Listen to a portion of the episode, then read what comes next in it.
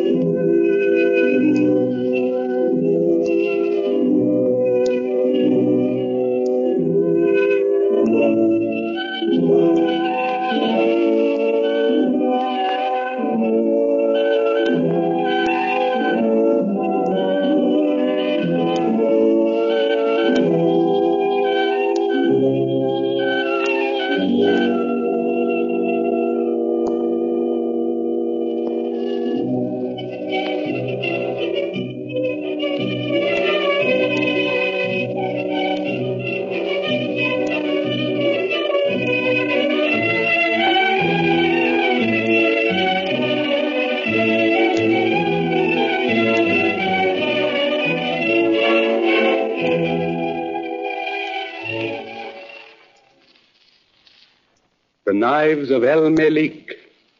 A story of freelance diplomacy, intrigue, and mystery in the Far East.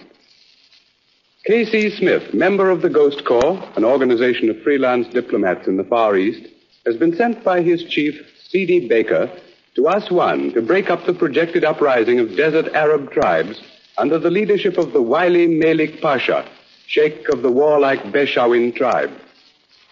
KC, the one man in all Egypt who knows what is going on behind the scenes of political intrigue in the Near and Far East, has left the Ghost Corps headquarters and returns to his hotel in Cairo. He finds that his room has been searched in his absence, and, embedded in the headboard of the bed and pinning thereto a cryptic warning message, is a Beshawin Arab knife. The warning reads, Thou art unacquainted with the cure for the bite of a scorpion. Yet thou art foolhardy enough to place thy hand in a snake's den. Tonight we find K.C. Smith in direct disregard to the warning, leaving the Nile River steamer at the dock at Aswan.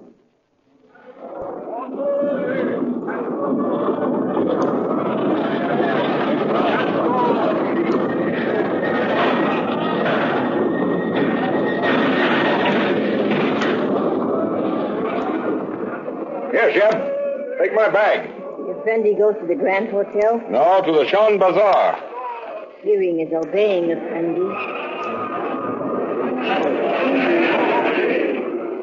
Look, Mustafa. There, the Effendi leaving the dock. Uh, Had your knife not missed its mark in Cairo yesterday, we would not have our work to do over again. this time Mustafa's blade shall drink deep. Nah, fool. You have failed once. Leave him to me, Hassan. I shall not fail. Then follow, and may Allah guide your hand. I await you at the coffee house of Yakub.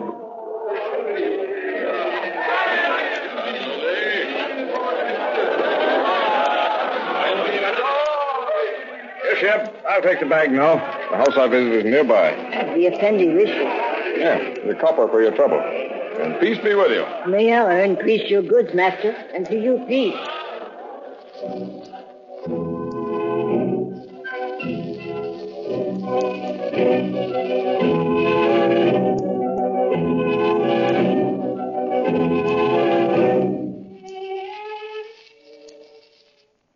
Mingling unobtrusively with the colorful throng moving along the street of the Shan Bazaar, Casey presently arrives at a narrow, dark entrance.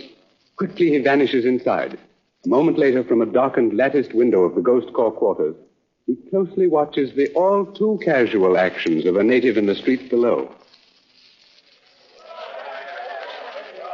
Hmm. I wonder if that fellow down there is my contact. Almost too casual in his actions. Still, Selim said he would come. for the love of Allah, Beggars. the watchdogs of Egypt. The glamour of the East. Yeah. Smells, filth, intrigue, plots and counterplots. That's the glamour of the Orient. That's strange. Code. And that fellow down there is still watching. Hmm. I wonder if. Da mean? A voice from the tomb, from one who casts no shadow. Aseb. G7. Come in.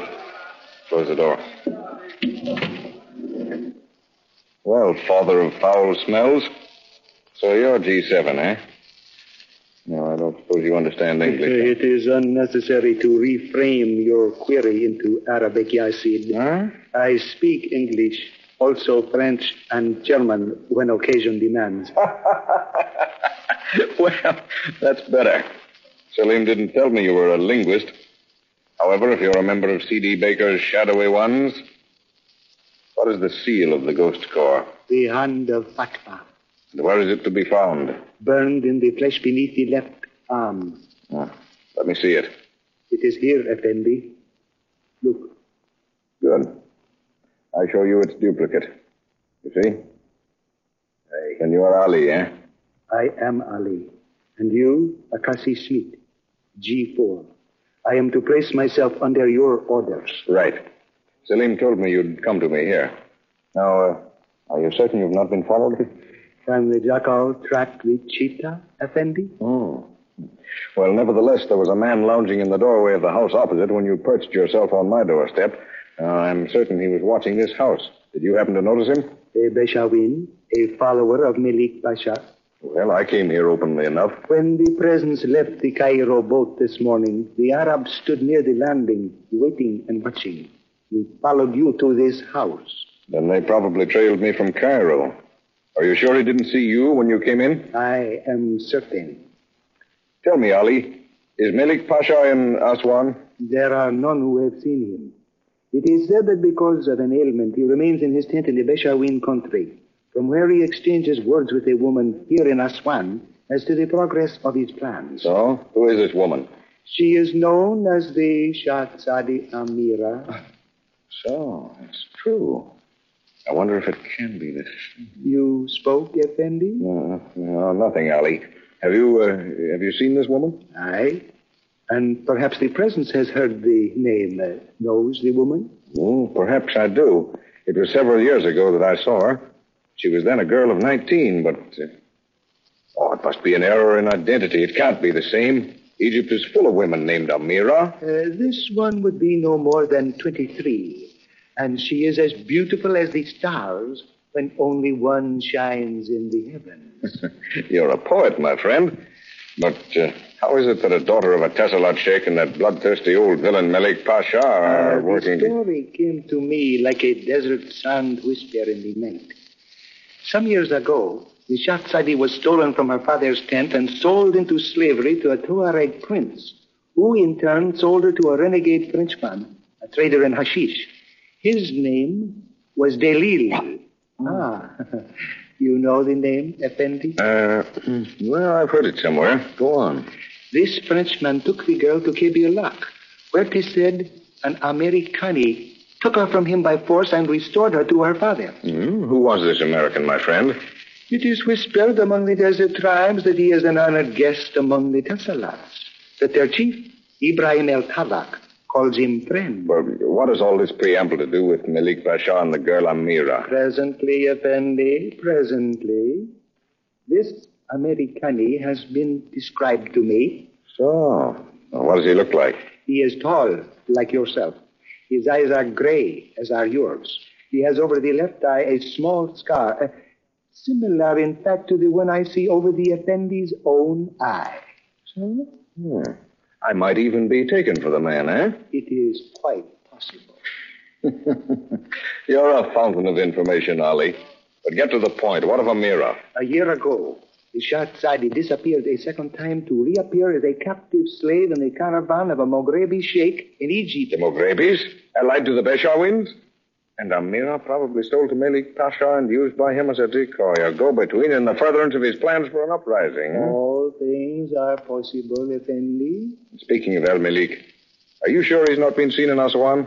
One can be sure of nothing but death, friend of my heart. You say contact between El Malik and the tribesmen is made through the girl. How's this done? She dances nightly in the coffee house of one Yakub in the street of the silversmiths. Those who come to ally themselves with Melik Pasha's jihad are taken to her in an inner chamber. I see, and she relays these reports to El Malik? Yes, Cassie. The messenger uh, might be intercepted? To what end? We'd learn nothing more than we already know. Oh, I have a better plan.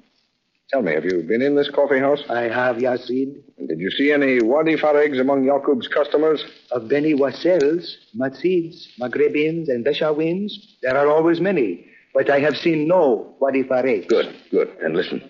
Tonight we visit this coffee house disguised as Wadi Farags. We go to report to the Shahzadi the willingness of our tribe to join Malik Pasha in the jihad.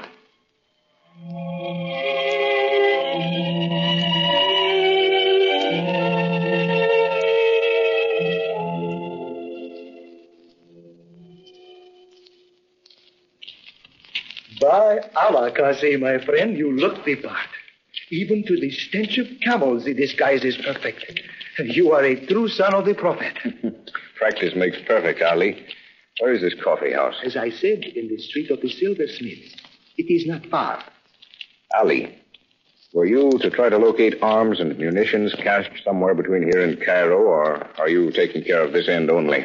I know nothing of such things, Kasi. Oh, all right, let it go, let it go. We'll look into that later. Just now we'll concentrate on the coffee house. You're armed? A knife, Yasi? Right. We may need it. We're being followed. Followed? Oh, you mean those men walking behind us? Yes, four of them. They picked us up right after we left headquarters. Hmm. I'd like to see what they look like. Then let us await them here under this archway. Right. Followers of El Malik, I suppose. It is likely, though none wears the burnous of the Beshawin. Uh, do we speak to them? Let them come close, then we'll take them by surprise. I understand. Now. Salam alaikum, Arabi. Ye walk late, my brothers. We walk when we please, friend. Then, if it please my brothers, we shall proceed together, as it appears we go in the same direction. We walk not in dark streets with strangers. Then go your way, and we shall go ours. Behind you. We like not the stench of sick camels in our nostrils, nor the sound of stealthy feet at our backs. Only those who would conceal their movements speak thus. Have them, my brothers, kill this spying dog.